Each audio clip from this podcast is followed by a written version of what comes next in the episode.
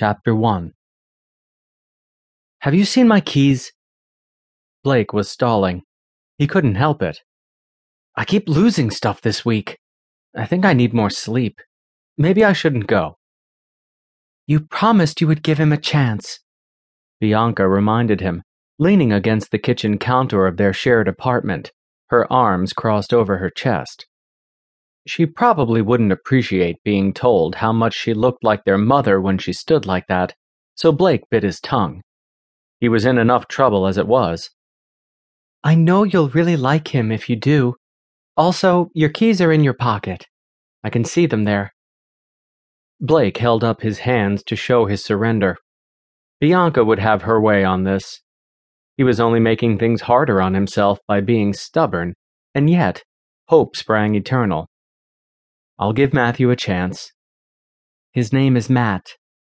Starting now. Blake grinned when she punched his arm. I still don't see why you're being so weird about it, though. If you're happy, then I'm happy. It doesn't matter what I think of him. You know that's not true. She would not even allow him the well meaning lie.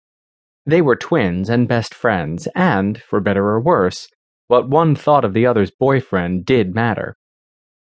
I swear I will get to know him and I'm sure I'll love him once I do. Blake wrapped his arm around her shoulders and hoped he was telling the truth. It was true that, thus far, he hadn't given Matt a fair chance. From the start, Blake had written him off as the rebound guy and didn't think he was important enough to be bothered. Now, Bianca was acting like Matt was the one, which meant Blake had to suck it up and play nice at least for the immediate future.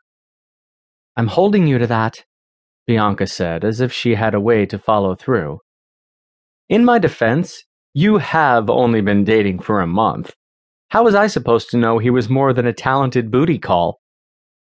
Is this you being supportive? I'm just saying, Blake mumbled. Their story wasn't exactly a grand romance in the making. They'd met at a bar a few weeks before when Blake had taken Bianca out for a night of post breakup, fuck men drowning of sorrows. Matt had bumped into her, and Bianca'd said something bitchy about learning some manners, to which Matt had replied, Sweetheart, you can teach me anything you want. Bianca had given him her number because he's cute, right? And she'd always been one for rebound flings. It seemed, however, that Matt had managed to avoid being flung, and Blake was having a hard time recategorizing him from rebound meathead to legitimate boyfriend meathead. The brilliant solution to this, in Bianca's mind, was for Blake to join Meathead and his Meathead buddies for poker night, as though Blake were even remotely a poker night kind of guy. He needed a drink just thinking about it. If there were sporting events happening on TV in the background, he would likely need several. It was officially fall, which meant football. Or was baseball still happening? Not that it mattered. Washington had a team for each, and college sports besides. Oh God, what if Matt watched college sports? Stop, Bianca said, frowning at him. I haven't done anything. You have a bitchy look on your face. You think I don't know you?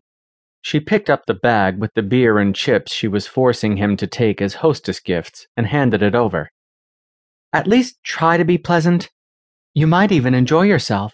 His friends are really fun.